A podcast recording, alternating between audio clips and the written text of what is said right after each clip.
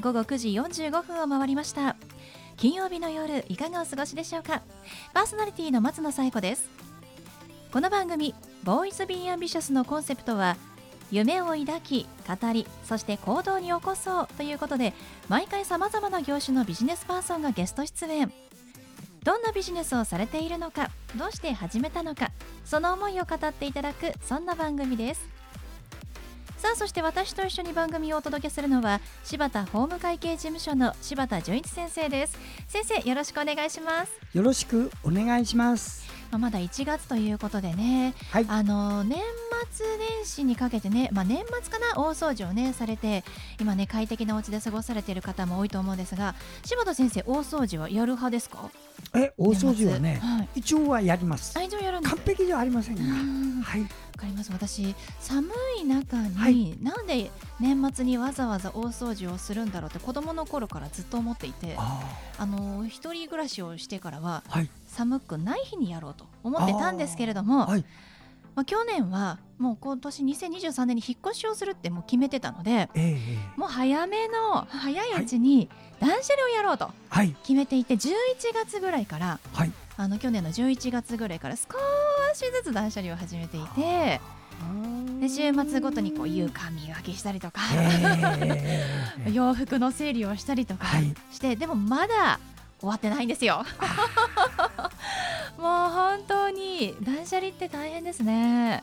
そう大掃除って大変だなって思いましたが、ええでも何かこう一部分でもすっきりすると本当に爽やかな気持ちになるのでこの気持ちを忘れずにそしてくじけずに断捨離頑張ろうかなって思いました。そうですね。それがいいですね。ね、いいですね、はい。やっぱりね新しい年っていうのはなんか綺麗な空間で過ごしたいですからね。はい。頑張りたいと思います。はいはい、それでは第143回ボーイズビーアンビシャススタートです。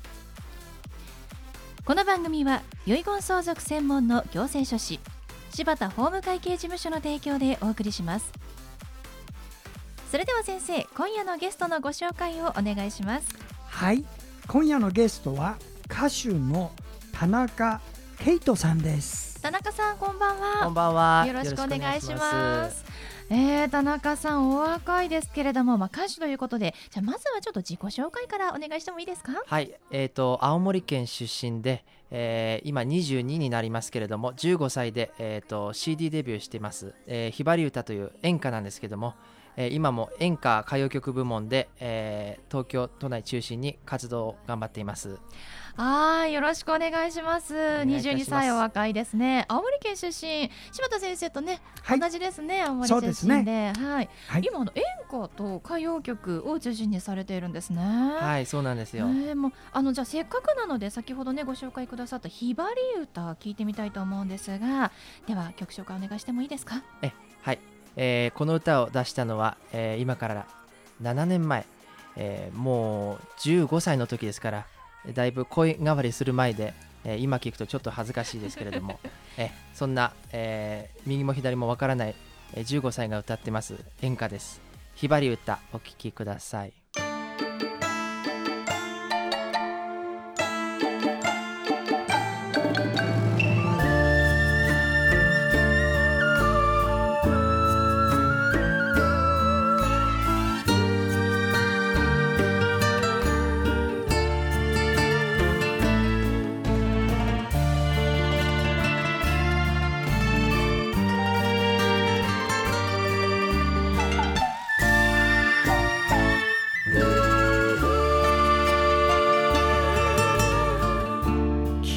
ば悲しい。歌とは知らず。いつか覚え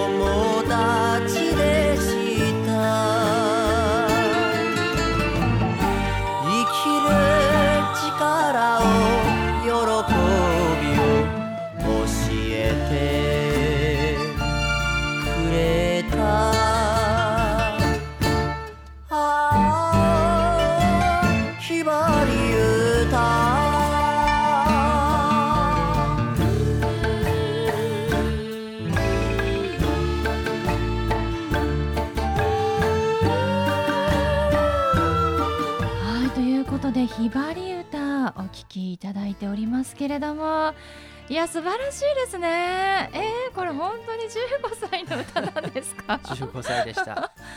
いや確かに声変わりするかしないかって言われたら可愛らしい声の部分もあるんですけれどももうしっかりと演歌歌い上げてますね。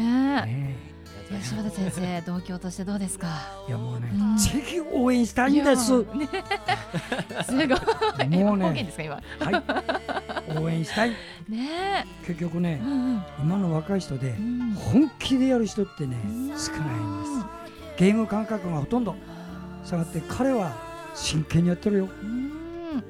うんいや本当にね15歳で CD デビューっていうのも本当に素晴らしいなと思いますし、まあ、そこからねあのまあここ卒業して、まあ、東京にまあ出てきてでねコロナに当たってしまってというねなかなかこそう出てきたタイミングがええ。難しいかなと思うんですけれどもね。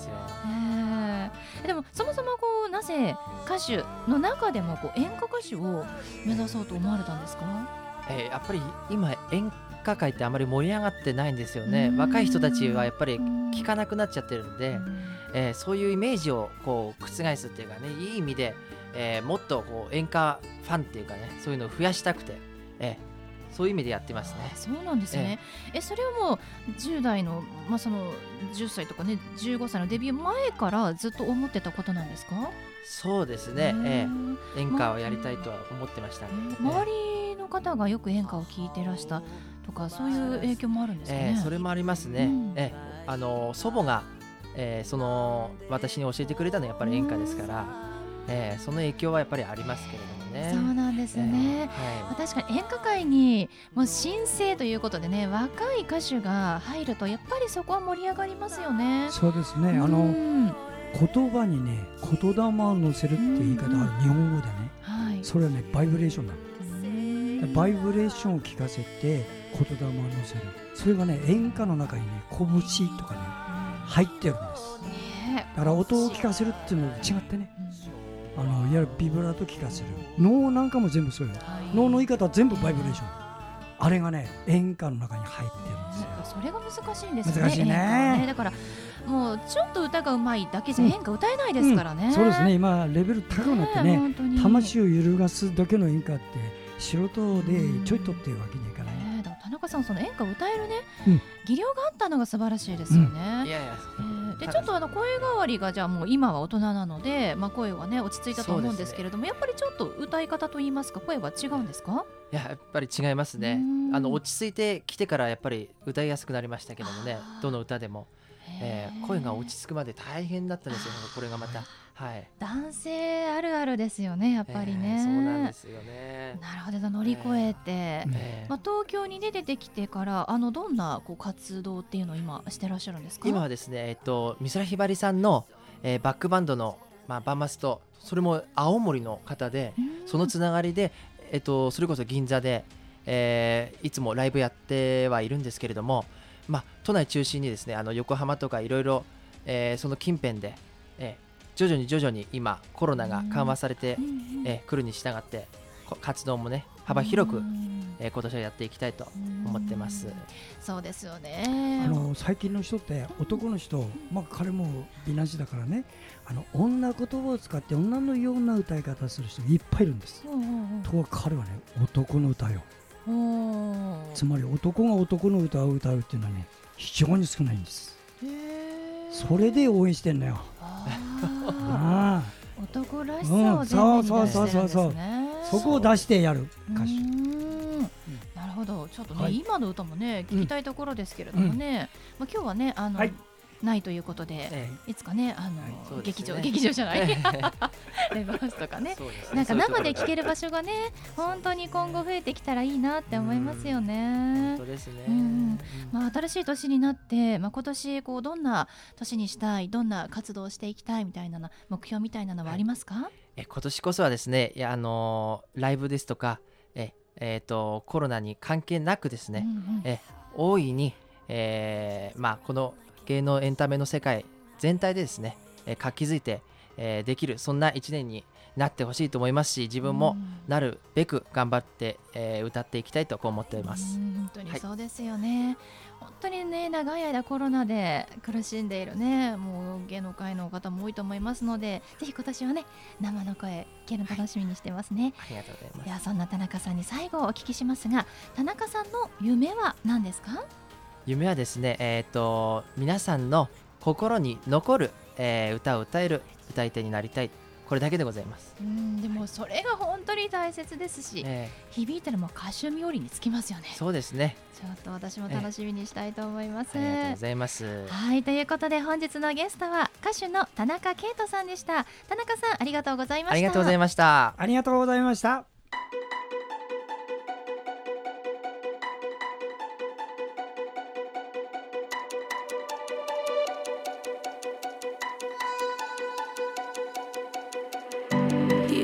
続いては柴田先生のワンポイントアドバイスです。では先生今日はどんなお話をしてくださるんでしょうか？はいこんばんは。遺言相続専門の行政書士の柴田純一です。私の仕事はちょっと変わった仕事。なぜならあなたが遺言書を書く目的はあなたのためというよりもあなたの一代下の次世代の方のための仕事。あなたも遺言書を書くということは生まれて初めての経験なはずです。自分のために書くんではないんです。自分の一代下がった年代のために書く。で私はそれのお手伝いをしているということですのでどうか作る時はしっかりしたものを作るようにアドバイスしておりますのでその点から今夜も1点ほどご紹介します。遺言の専門家よりの、えー遺言を作るにあたっての注意点。一つ申し上げます。まずよく考えてみましょう。皆さん遺言書の効力の発生っていつですか？書いた時ではないのよ。あなたが死んだその瞬間なんです。そうするとこういう問題が出る。この遺言を書いてる時には長男が生きていた。自分が死んだ時は長男が1年前に交通事故で亡くなっていったって言われる。そうすると安易に長男に何をやるって書いた遺言だけではですね本人が亡くなってますから大変なんですわ。そういう場合にはねこう書くの長男が私よりも先に亡くなっていた場合にはその長男に相続させるという財産は長男の誰々に相続させると書くんですよ。こういうのを予備的遺言って言います。いいですか？予備的遺言っていうのはね遺言書の中に書くのよ。そういうのをねぜひしっかり専門家に聞いて作ってくださいね。はい。柴田先生の相談は電話東京03-6780-1408 6780-1408までお願いします。以上柴田先生のワンポイントアドバイスでした。先生ありがとうございました。ありがとうございました